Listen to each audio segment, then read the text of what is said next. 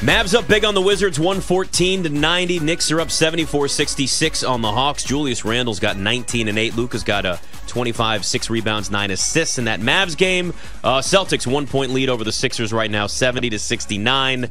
Big, big lead for the Bucks without Giannis up in Toronto, 83 53, as Ryan slowly walks his way back in the studio with a cup of coffee as he just trots behind me. Dude, dude, dude, if you're watching on Twitch or YouTube, you'll see him just, just kind of strolling. You know, we have a schedule, sir, and you need to be here on time. I got caught up. By caught the up. cleaning lady. No, actually, no. Uh, Big Vic upstairs running the board, and I had to Oh, stop. Vic's back? Yeah, JT I- the Vic. And I said, "The hell are you doing here? Caps, Wizards?" And he goes, "Hoyas, Yes. Georgetown." Hoyas. Oh, you get And, to and hear then, the. and, and then I shut the door and I hear they suck. How do you feel about Craig Counsell? You get to hear the uh, the sweet sounds of Rich Chvotkin, the voice of the uh, Georgetown Hoyas. RS, I call him. I love him. I love the Hoyas. Hoyas win, RS, Hoyas win, I can't- Hoyas win, Hoyas win, Hoyas. That's how he. That's how he ends every game when We they can't win. legally which is Like the perfect. John Stier- Sterling. Yeah. The Yankees Yep. win. You gotta have you gotta have that call when you're uh, when you're the voice of a team. You gotta have something unique. Yeah, the difference is the Yankees win like a hundred times a year, and the Hoyas win like five.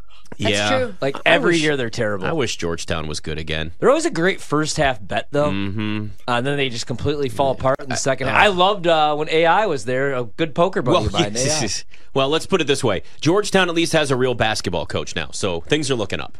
We'll Who take is that. Georgetown's coach again? I'm not gonna lie. Um, Ed Cooley. Forgot. Ed Cooley. Ed there Cooley. we go. Yeah, because they fired Patrick Ewing. He should have right. never been hired in the That's right. first place.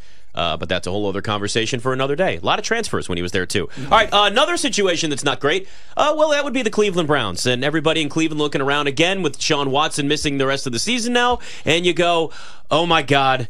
Nick Wilson, I don't know how you do it, my friend. Uh, it just feels like, as somebody that's a Commanders fan, I know what it's like to not have nice things, but I feel like in Cleveland now, it you had that fourth quarter drive from Deshaun Watson. You look at this great defense with the Browns; they're six and three, and it's like, huh, maybe they can win the division. And then we get the news today that Deshaun Watson is out for the season. What is, although I can probably guess, the mood in Cleveland with this news? Um, I believe the five stages of grief and dying, I think, are the best way to put this. I think, I, I don't know if we're past denial yet, uh, maybe bargaining. I know acceptance is not, you know, too far off in the distance. No, it was a, uh, it was a bloodbath. And I gotta say, I, my whole thing today on the show was I simply wasn't going to do the sky is falling radio because I had heard it for the five hours before. And I felt like, honestly, I know how the guys in Band of Brothers felt because I fought a war today, guys. All right. There weren't lives lost, but there might have been lives saved because I was on a mission from God. Now I'm mixing my movie metaphors. And I, you know what? I came out clean. That's all that matters. Nick, in all seriousness, when you have no optimism about the future of your team, how do you do radio on a day to day basis without becoming like a cynical, like poisoned soul? Well, um, who says I'm not? And two, they did just vote in legal weed in Ohio. So, like, you know, things are changing on the on the you know, like. Well, listen. Here's what I will say. I did not lose all hope that with the Deshaun injury. I think I think you just have to change your parameters if you're a Browns fan, right? Um, with the way the Browns were playing, with the fact that Deshaun kept getting better in his last three games that he played, and specifically the two games post the injury, I think we started to set our sights bigger. AFC North title, right? Can you get that this year? Is that that attainable? It really is. If Baltimore loses this Thursday, you could be playing for the divisional lead on Sunday. Even without Deshaun, that's true, right? Um, we started thinking about, well, maybe all of a sudden an AFC title run is something that you can at least dream of this year. So with Deshaun, I, th- I think there are two camps right now, and I said this on my show. You're either mourning the loss of a contending team, or you're you're getting ready to gear up to see if this team can still be a playoff team, right? A, a, a contending team is a team that's going to make the playoffs and make a run. This team might just be a playoff team. But if you told me going into the season, one game and a quarter of Nick Chubb, and you would get six, uh, five games and and five drives in another game from Deshaun Watson, and you make the playoffs, I would have said that that is a resounding success. So I'm in the camp that says, hey, I'm not I'm not a big believer in DTR or PJ Walker, but I believe that the rest of the team has a lot of fight in them. Let's see how they handle Pittsburgh. And then if they get their asses kicked in Cleveland this Sunday, let's do Requiem Radio. But let's at least give them a chance before I head to the 480 bridge. Yeah, Nick, I was a big fan of DTR in college, but obviously, like this is a whole nother level, and he's a rookie. It, you you watch that first start; he just found out he was going to start a couple hours prior to the game, so it makes sense. How do you think the offense changes now? Like, do you think it's yeah, more? You know, I mean, what do you do? What, what do you do differently? Because we didn't even get that big of a sample size with Deshaun fully healthy. So I think the number one thing you have to do is you need to double back your efforts and put the run game first, like you did, regardless of whether you had DTR or PJ Walker. You, you mentioned DTR's first start; it was awful. Three interceptions. Uh, there was yeah. a fumble. By the end of the game, they weren't even throwing the ball because they just you just every time the kid even took a snap and and look to pass, everybody's sphincters clenched in in First Energy Stadium, or sorry, Cleveland Brown Stadium. It's no longer corporately sponsored, but um, so I think you have to do what really worked for you when you went two and one, and rightfully you should have won the, the Seattle game if not for the stupid decision to pass on third and three uh, by Kevin Stefanski with PJ Walker helmet interception. I don't want to relive it, but I relive it every day.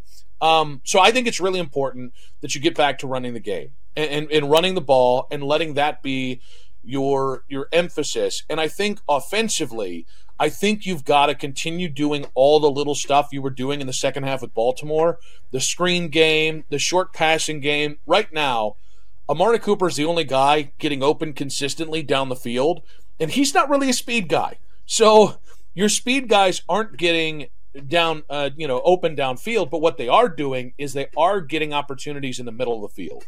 So with DTR, you shorten up the field a little bit. You're probably still going to have to take a couple shots a game. But I think that's where you go. Because here's the other problem. I, I think the reason why you've got to focus on running more than anything is less the quarterback.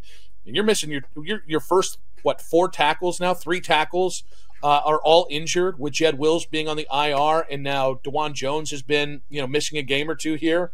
So I think you you get back to the run game, and they had a hell of a lot of success without Nick Chubb, with Jerome Ford, who's come on. Kareem Hunt runs like an angry, angry man. And even Pierre Strong, the kid they got from New England uh, this summer, he's been really good as well. So I think that's how the offense changes. It's about to get the granny pantiest of offenses. Like we're talking laundry day in the middle of the winter here. That's where we're at with this offense. But the good news is they've won multiple games this year that way. This total has gone down to 33. Is this still an underplay here? Oh, 33. It's Good a low God. number. I know. It's really low. You think like turnovers, um, especially with DTR throwing three picks that first start, man. Those are some short fields and some pick sixes. That could get scary at 33. Well, and I think, you know, even though Myles Garrett's numbers against Pittsburgh have not always been what you want them to, the rest of the defense has started to feast recently here. So I don't think it's just DTR that's a, the walking turnover here. I, I think it's probably going to be Kenny Pickett as well. So, all right. I have a problem taking the under anytime. All right? Because I just feel there's too much there, okay? I just, the second somebody scores a touchdown, I become a basket case. I feel like the under is the play, but will I play make that play? No, I'll be the a hole taking the over inexplicably in a matchup between DTR and Kenny Pickett. I'm, I hear you. I'm looking at the rushing yards. Jerome Ford's number is at 49 and a half. Kind of feels like slightly low considering he put up 107 yards on 17 attempts against the Ravens, had 74 rushing yards against the Colts. Is you think this number is that low because of splitting carries with Kareem Hunt in short yardage situations, or do you think they really believe there's going to be a lot of DTR three and outs? Um, yeah, I, th- I, think it's a little bit of column A, a little bit of column B. What I, here's why I would actually take the over on that. One, as you said, it's a little low. Two, the dude needs one play to hit it. Um, Jerome really has. Like last week, it was a 28 yard play that was part of his 100. I think it was 107 plus uh, rushing yards. You know, two weeks ago, oh man, I can't remember. He had like a 50 or 60 yard run. So once a game, he's good for the kind of game that can take you and all of a sudden hit that over comfortably. So even with even against Pittsburgh, and again, it's Pittsburgh's going to do the thing you think they're going to do, which is try and stop the run and put it all on DTR. I think I think the over on that is a is an easy hit this week. Yeah, I completely agree. I, I just I think that that's a good look right there as well. So you said like you kind of have to change, um, you know, the way that you look at the season moving forward. If you could go back in time, would you feel differently? I know Dobbs, like you laugh because he's a backup quarterback. We thought, but I mean, he continues to find ways to win games. Like in Minnesota, I think that's remarkable because he doesn't even know the offense. Obviously, a smart guy, but do you think it's a different story if you don't move Dobbs? you know, if he's still around, or is it still kind of the same ceiling? You know, maybe you get to the playoffs and that's about it. Um, I, will I'll say this. I listen. I don't think the initial Josh Dobbs trade is the issue, right? I can understand a team saying, "Well, we shouldn't need a backup quarterback. Let's save some money and we get a pick swap in the balance." Where I think the bigger issue with the Browns was the second that you went to DTR in Week Four, and that kid looked awful, rattled, unprepared, not ready.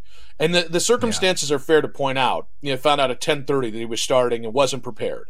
But like the second that you realized that his production in the preseason was a mirage, you should have been looking for Carson Wentz, who's since signed in LA. And then lo and behold, at the trade deadline, Josh Dobbs was told he's either going to Minnesota or he's going to Cleveland. And like the, the pick swap was a seven for a six. So I think there's I think the front office in Cleveland has been a bit prideful about not trying to reverse that decision, and I hope it doesn't catch him up because I'm telling you right now, if DTR can't do it, you're one of two things. You're either going to have to go back to PJ Walker, who I ref, I lovingly refer to as booty cheeks on the air, because he is just a whole boatload of ass. And yeah, you're either doing that or you're praying that either Jacoby and Brissett not the and not the Car- good kind of ass, right, Nick? yes, you know what I mean. Yes, we're talking badass and not badass, badass. you understand what I'm saying? But like, yes. yeah, yeah. The, or, or we're going to Jacoby Brissett or Carson Wentz punches their coach to get released so they can come to Cleveland. Oh. That's your that's your hail mary. And I'm kind of on and kind of digging the Carson Wentz thing, but I'll be honest. Again, weed is legal yeah, I was gonna say, like, as a radio host too, that's heaven right there. The phone calls and, and Carson Wentz. Oh yeah. even like on ESPN right now on the front page, it's trending towards the worst trade in NFL history. Why the Browns are uh, stuck with Deshaun Watson? Do you really think this is the worst trade in NFL history? I know yes. financially, um, it you know, yes. obviously it sucks. But if you look at and you take away the off the field stuff as well, but I'm talking about like the last three seasons in Houston. Statistically, he was a top five quarterback. Do you think that this is really that bad of a trade? If you take, I mean, obviously the money is a huge part in it, but I'm talking like on the field. I don't know. I think it was maybe worth the risk. Or do you think that Baker was the was the choice, or was the answer? Well, it's not great, Bob. I will say that, but uh, I think I think it is hyperbole to say it's the worst trade in NFL history, mostly because Deshaun was coming around. Like, don't look at the box score against Baltimore. Look at a guy who was playing some of his best football in that second half and got and led you on a game-winning drive with a broken shoulder. That at any point, if he had taken a hit, it could have completely destroyed the rest of his arm. So, and before that, the the Cardinals game, everyone was like, "Oh, it's pedestrian." I'm like, he threw for 220 uh, yards, multiple touchdowns, and and they won the game like 27 to nothing and then like the Tennessee game. There, so like the last three games we saw of him, it like we, you started to kind of see the signs that, that Deshaun was coming back. Now the problem becomes the injury, because we're now talking about two injuries to the shoulder in, in in very similar parts of the shoulder, but two separate injuries in one off season. So I, it's a conditional. If if the shoulder ends up part and he he becomes Cam Newton post the the second shoulder surgery, then yes, it will go down as the worst trade in NFL history. But to do that without the proper context of the injury this year and to just put it all in his performance as if he was, was as bad this year as he was the year before, I think that's a lot of lazy takes from the national media. And I like I hate the guy where they're like, "Oh, the national media." I hate that crap. But in this case, there's a lack yeah. of nuance. If you're going to talk about Deshaun's performance, you kind of got to go detail for detail on how this thing has happened. It doesn't look pretty. It also, I think, doesn't. I don't think it's as bad as right now the box score might look for people. Nick Wilson, 92 3 The Fan in Cleveland. You've had a rough day, I know. Go take a hit of one of those nice calming indicas you got there now, my friend. I'm sorry. I, I, I forgot where I am. Who are you guys? just some friends, just some friends. You'll forget about it tomorrow. Don't worry about it. There Oh, he that's goes, Nick. Wilson. Always, always entertaining. Let's just have him back every week, honestly. Sleep. It's, Sleep. it's, it's BetMGM tonight. The winning trifecta is Ryan Horvath, Trysta Krick, and Nick Ashooh. All three will be right back on Bet MGM tonight. Presented by Bet MGM, live from BetQL. Mavs up big on the Wizards, 114 to 90. Knicks are up 74-66 on the Hawks. Julius Randle's got 19 and 8. Luka's got a 25, 6 rebounds, 9 assists in that Mavs game. Uh, Celtics one point lead over the Sixers right now, 70 to 69. Big, big lead for the Bucks without Giannis. Up in Toronto, 83-53, as Ryan slowly walks his way back in the studio with a cup of coffee as he just trots behind me. Dude, dude, dude, if you're watching on Twitch or YouTube, you'll see him just just kind of strolling. You know, we have a schedule, sir, and you need to be here on time. I got caught up. By caught the up. cleaning lady. No, actually, no. Uh, Big Vic upstairs running the board, and I had to Oh, stop. Vic's back. JT I- the Vic. And I said, "The hell are you doing here? Caps, Wizards?" And he goes, "Hoyas, Yes. Georgetown." Hoyas. Oh, you get and, to hear and- the. and- and then I shut the door and I hear they suck. How do you feel about Craig Counsell?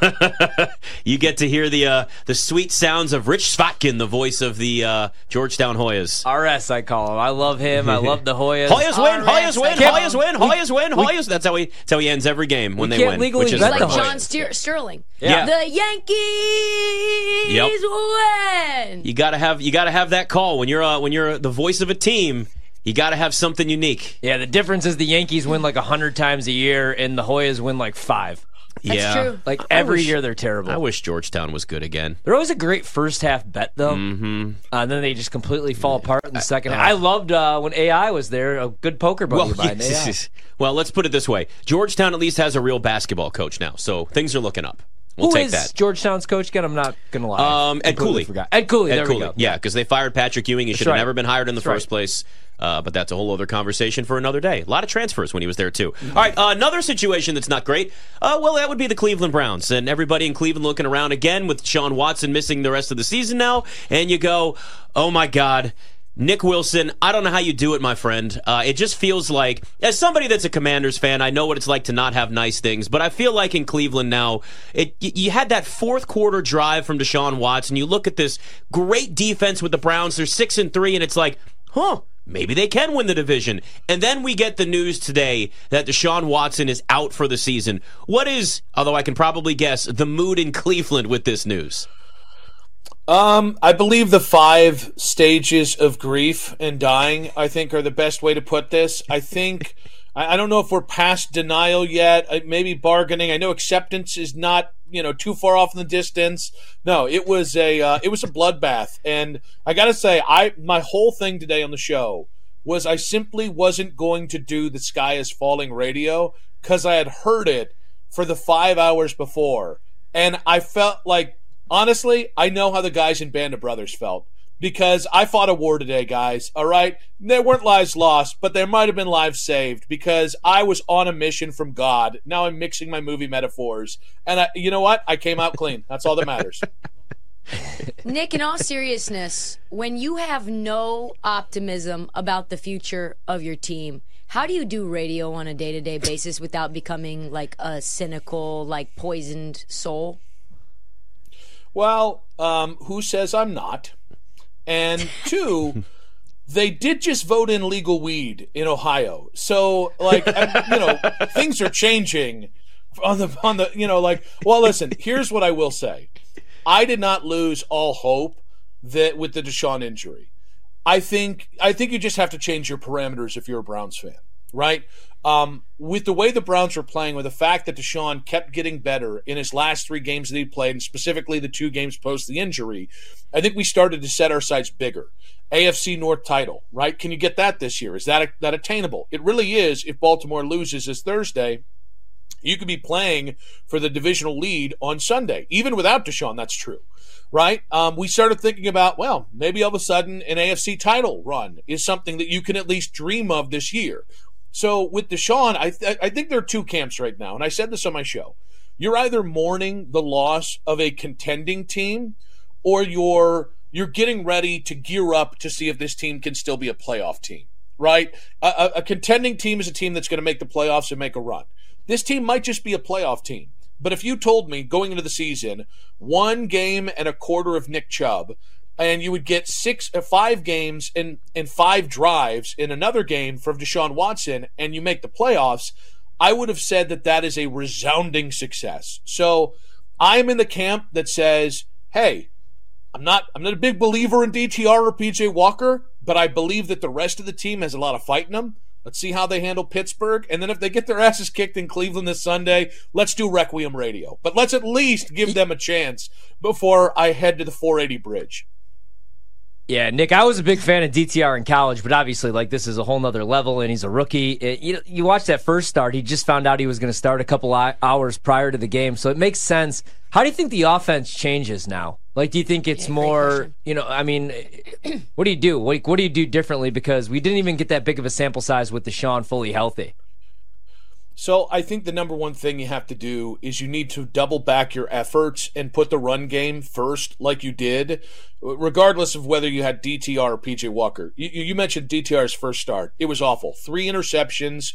Uh, there was a fumble. By the end of the game, they weren't even throwing the ball because they just you just every time the kid even took a snap and and looked to pass, everybody's sphincters clenched in in First Energy Stadium, or sorry, Cleveland Brown Stadium. It's no longer corporately sponsored, but um, so I think you have to do what really worked for you when you went two and one, and rightfully you should have won the, the Seattle game if not for the stupid decision to pass on third and three uh, by Kevin Stefanski with PJ Walker helmet interception. I don't want to relive it, but I relive it every day.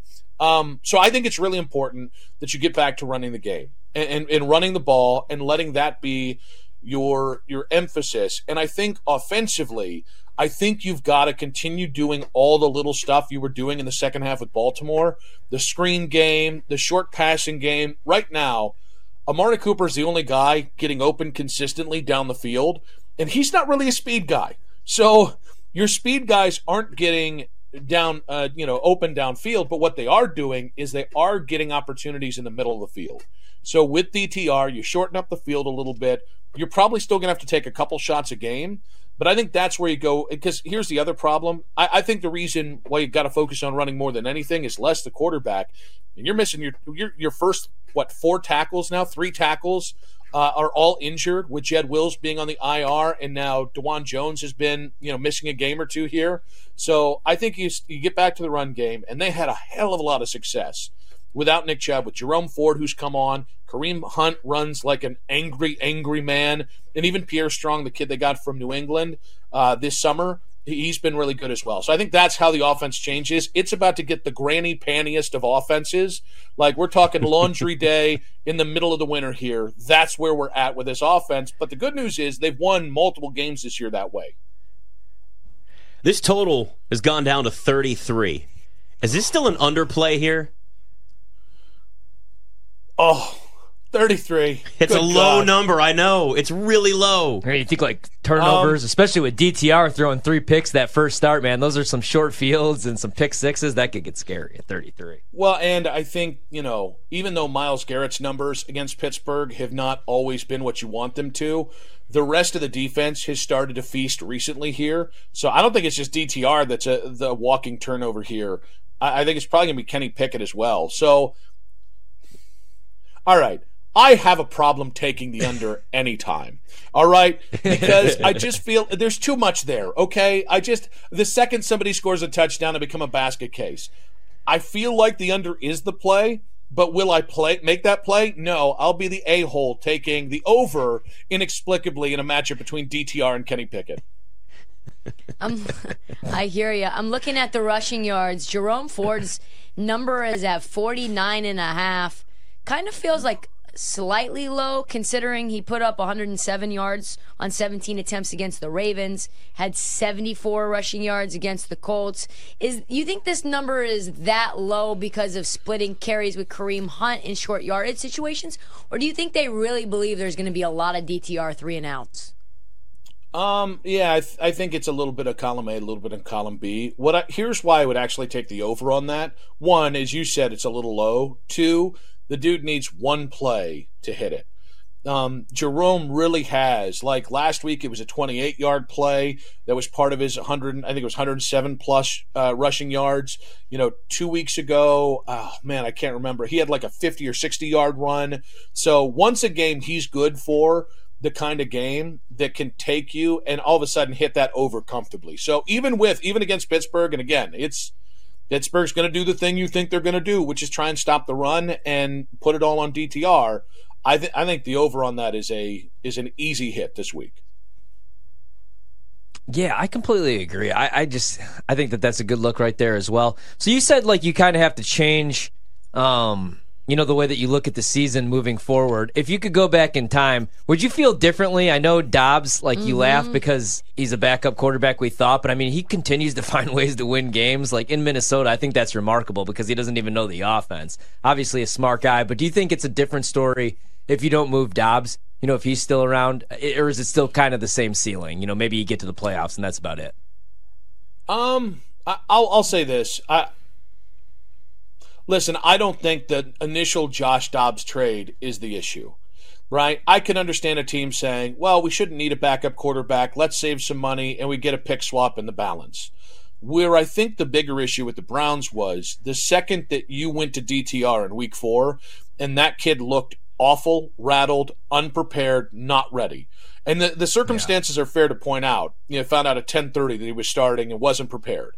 But like the second that you realized that his production in the preseason was a mirage, you should have been looking for Carson Wentz, who's since signed in LA. And then lo and behold, at the trade deadline, Josh Dobbs was told he's either going to Minnesota or he's going to Cleveland. And like the the pick swap was a seven for a six. So I think there's I think the front office in Cleveland has been a bit prideful about not trying to reverse that decision, and I hope it doesn't catch him up because I'm telling you right now, if DTR can't do it, you're one of two things. You're either going to have to go back to PJ Walker, who I ref, I lovingly refer to as booty cheeks on the air, because he is just a whole boatload of ass. And yeah, you're either doing that or you're praying that either Jacoby and Brissett not the good, and not the Car- good kind of ass, right, Nick? yes, you know what I mean. Yes, we're talking badass and not badass badass. you understand what I'm saying? But like, Yes. Yeah. yeah. The, or, or we're going to Jacoby Brissett or Carson Wentz punches their coach to get released so they can come to Cleveland. Ugh. That's your that's your hail mary. And I'm kind of on and kind of digging the Carson Wentz thing, but I'll be honest. Again, weed is legal. Yeah, I was gonna say, like as a radio host too, that's heaven right there. The phone calls and, and Carson Wentz. Oh, So yeah. even like on ESPN right now on the front page, it's trending towards the worst trade in NFL history. Why the Browns are uh, stuck with Deshaun Watson? Do you really think this is the worst trade in NFL history? I know Yes. financially, um, it you know obviously it sucks, but if you look at and and you take away the off the field stuff as well, but I'm talking about like the last three seasons in Houston. Statistically, he was a top five quarterback. Do you think that this is really that bad of a trade? If you take, I mean, obviously the money's a huge part in it, but I'm talking like on the field. I don't know. I think it was maybe worth the risk. Or do you think that Baker was the was the choice, or was the answer? It's not great, Bob. I will say that, but I, uh, I think I think it is hyperbole to say it's the worst trade in NFL history. Mostly because Deshaun was coming around.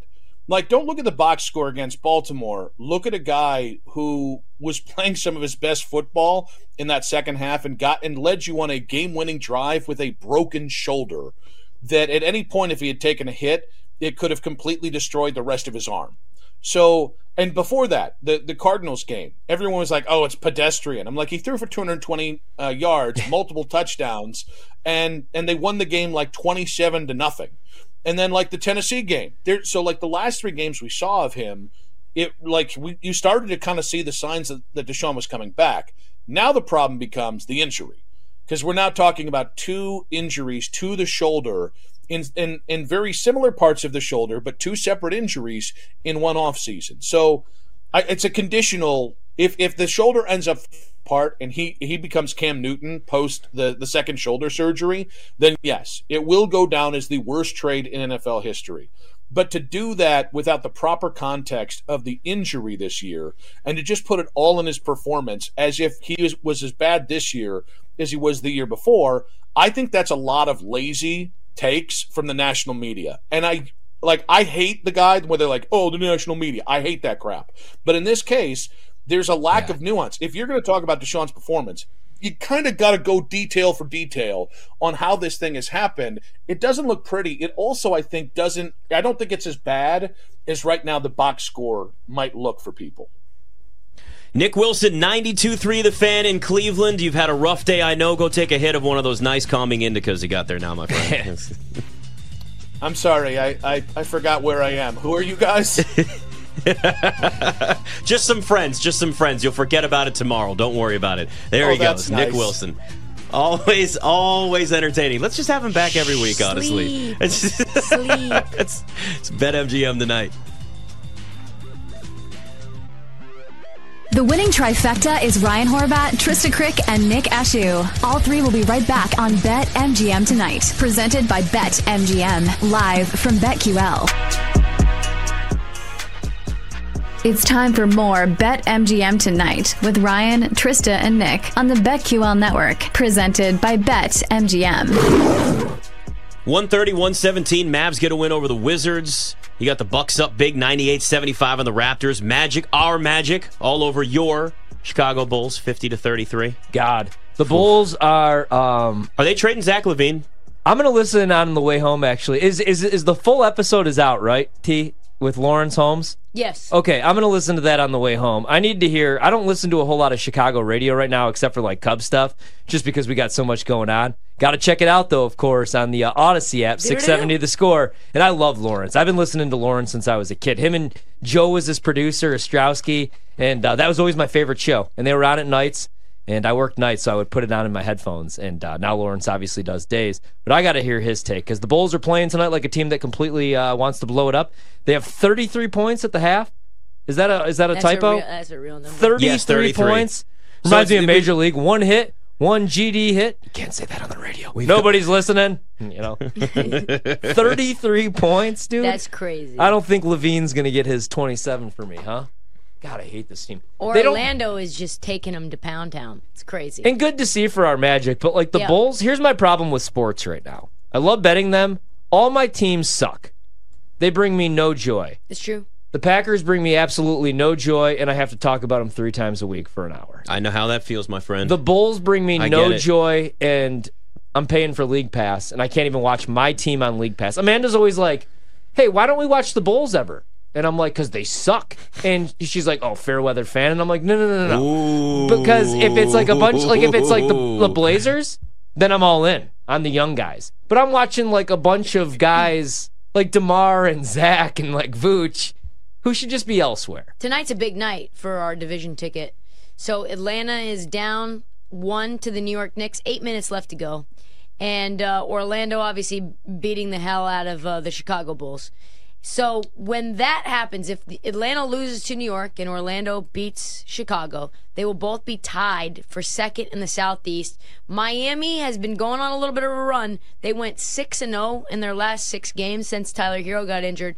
But this Southeast division is actually like pretty lit in terms of uh, our eight to one Orlando Magic ticket. Wish it was back to the what was it last year? Twenty five to one. No, 150 100 to, 100 or 150 to 150 to one. Yeah. But that was in season In though. season. I mean, Yeah, yeah, before yeah. season two though, they like. I I, mean, they were 100 to one in se- before God, I the guess we did bet it at like one fifty to one. Yeah. Jeez. yeah, we were we were Yes. buying.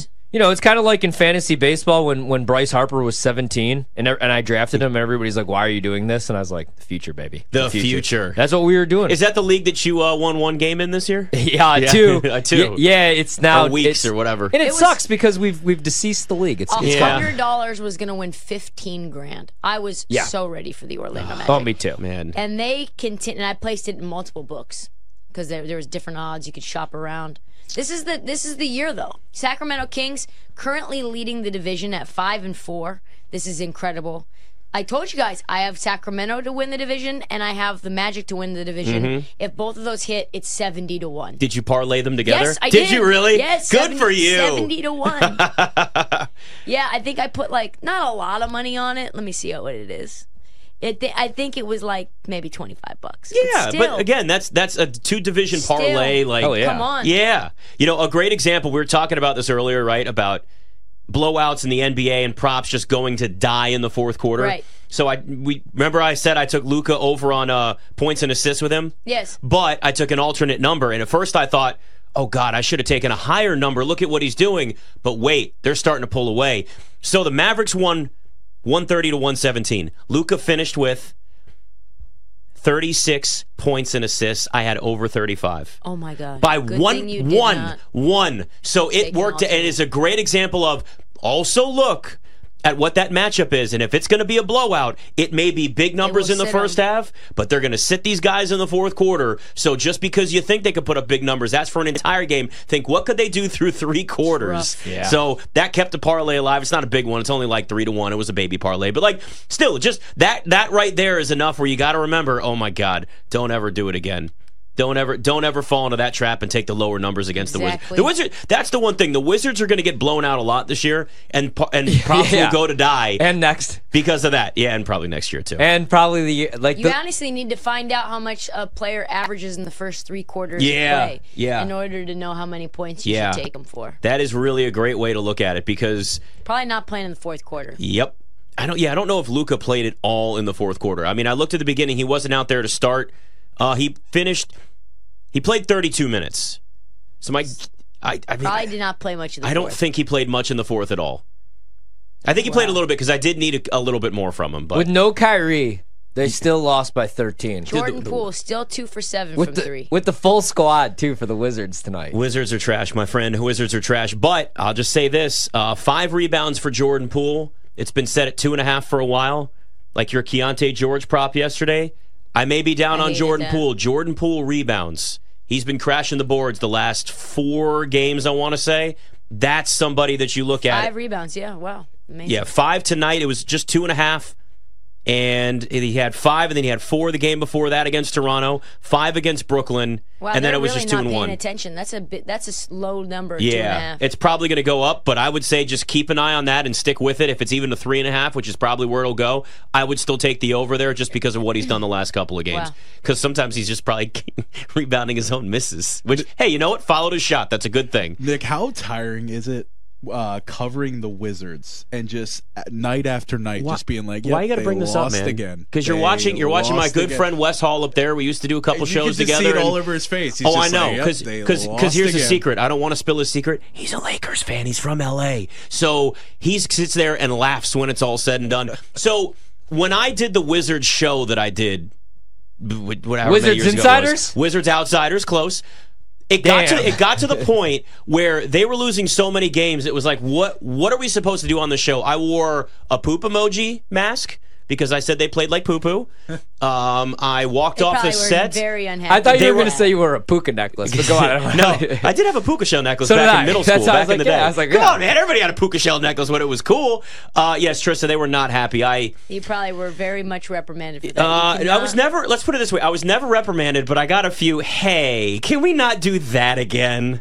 A, a few, a few times. I got, I got called like, to the principal's "What? office. What did I do? In my defense, I was not the only one to get called to the principal's office there. They were very, very sensitive because their team was trash. But yeah, it's there's a certain point, man, and I've always said this too. Like it's even a tougher gig. I don't think people understand how tough it is to cover like a baseball team on the beat. Like it's one thing to do a pre and post game show when you're on the beat of like a bad baseball team. Stuff to do on a good baseball It team. is every It's impossible to do for a bad baseball Yeah. team. Those those people.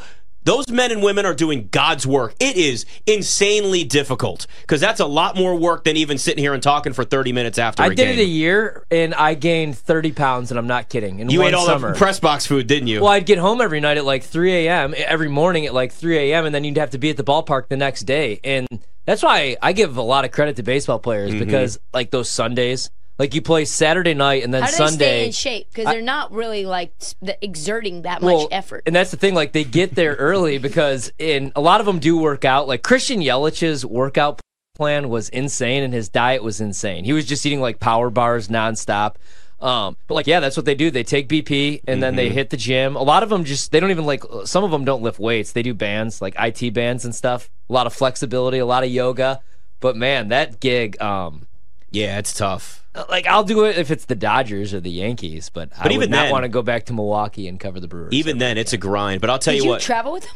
yeah, You travel with the Brewers. Oh no, no, I didn't. oh. oh. I just did the home games. Oh, got no, it. Still, no, because. I did the morning show too. That oh, was, Oh, that's and that was actually the toughest part. Is I would have to go in and do the morning show, and I did like the pre pre morning show at 5 a.m. and then I did the sports updates from six to ten. Oh yeah, and then I would have to go to Miller Park, and it smells like cheese and beer and Wisconsin. Pe- I'm kidding. I love, I love my people, but it does. Like it smells like just cheese in there. I bet. You know what? There's worse smells. I don't like. Well, I guess it depends on the type of cheese. There's stinky cheeses and then there's good cheese. Yeah, um, It I really mean- just depends. Yeah, Depends. I don't know. I mean, obviously, like people in Wisconsin love cheese. You got the Mars, the Cheese Castle. Oh, I love the Cheese Castle. See, It's amazing. I, don't eat just like cheese though. Like I like melted cheese on pizza, like cheese on nachos. But I don't just like like my son. Like every morning, he's like, "Daddy, could I have some cheese?" And I'm like, "If that's what you want to do, it's like a Frankenstein and Big Daddy. Like, hey, if that's what you want to wear, that's that's all you, buddy." I'm like, if you really just want to sit here and eat a brick of cheese, like, are you a mouse? Go ahead and do so. But I don't know. I, I find that to You be don't eat gross. slices of cheese. no, I don't. What about cheese sticks, string cheese? No, my wife does. Nathan does. Everybody I know does. I do not. It's, it's gross. man. I don't like cold cheese. Well, what about warm Gives cheese? Warm stomachache. cheese sticks. No, warm cheese is actually worse. Well, Yeah, like no, a I cheese stick, like Cold- fried cheese sticks in, a, in oh, like yeah, a but I think marinara. probably, I think he probably Oh. likes that. I don't know. yeah, you like that? I, I do, but I can't have so much of it. Hurts the stomach a little Let me bit. tell you something. When I went to Wisconsin, when I went to Wisconsin for a wedding and went to that ch- that uh, cheese castle, first time I ever had fried cheese curds. oh no, fried cheese curds are a whole other Amazing. Yeah, yeah, yeah. Couldn't live there though. I'd eat way too much and it would be just an awful thing. And then they give you like a beer and a shot just comes with it. I was What? like, what? Beer in This, a shot. this place is amazing. yeah. You get a beer and a shot. You and get a, you get a so spotted cow or so nice, and they know you're definitely not from there, and they're just excited to watch you like get They in on their traditions. I'm like, you people are amazing. I love all of you. yeah. I love it. I do. But every time I go home or go back to the Midwest, I'm like 20 pounds heavier. Well, yeah, that's it's it's not It's hard. It's just cheese and garlic and and yeah. All the good stuff. All the good stuff. All right, week 11 in the NFL starts tomorrow. You got the Bengals at the Ravens. Uh, if you're looking at, as we always do this every week, survivor picks for this week. Now, again, you could be in a survivor pool, and that's one thing. But we also can just kind of find teams where there's an opportunity where if you're going to take them, this may be the chance to take them. You guys know how I feel about the Cardinals. I feel like this is a chance if you want to take the Cardinals. Taking the Cardinals to beat the Texans in a letdown spot for Houston after what they did against the Bengals last week is an opportunity. Now, the Cardinals are going to be a better team the rest of the way with Kyler Murray than where we were before, but that's one team that I'd at least look at. If you're like, I want to get the Cardinals off, I can only take them once, I got to get it done. This would be one team that I would look at this week and say, take the Cardinals. The Texans are certainly riding high, but sometimes these young teams riding high, feeling themselves a little bit. This is when the letdown happens. Riding high. I like the Cardinals with the points. I'm Mm-hmm. with you. I could see them winning this game.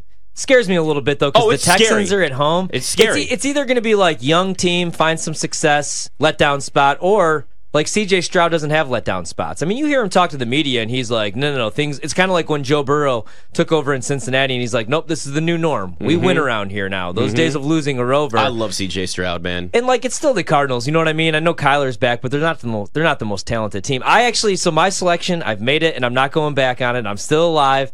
I'm going with the Jags.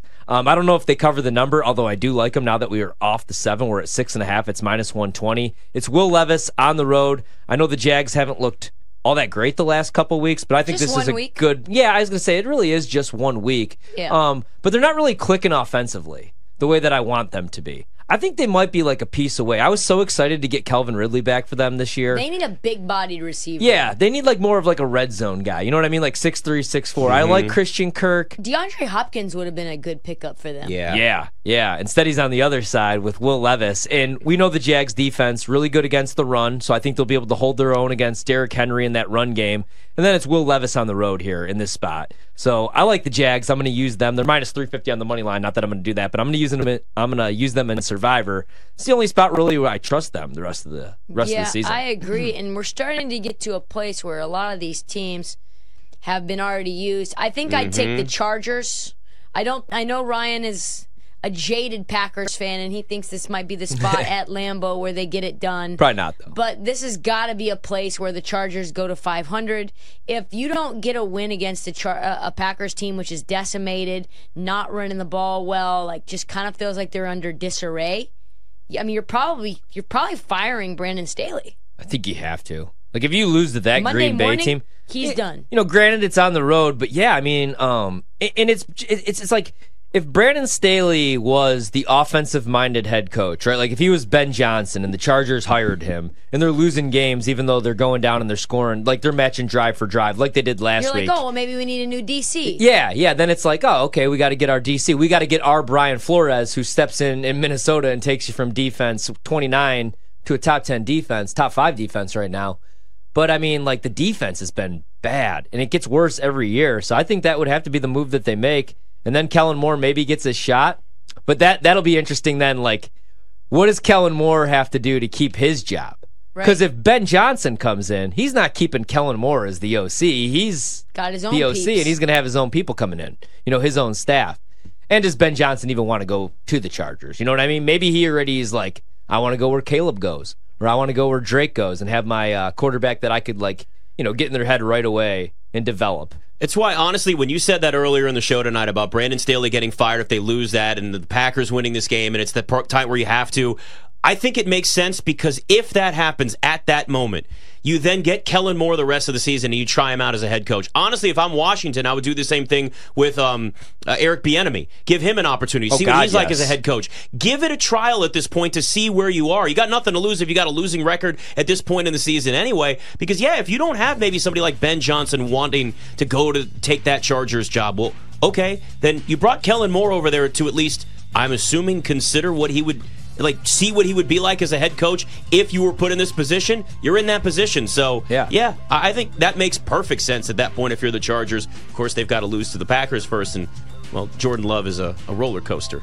Yeah, you know what? He did play. A, he played his best game, I'll say, until the fourth quarter. Two brutal picks, which but is which is the definition of a roller coaster, isn't it? yeah, well, yeah, yeah. It's time for a short commercial break. Don't go anywhere though, because we'll be right back with even more Bet MGM tonight, presented by Bet MGM, live from BetQL.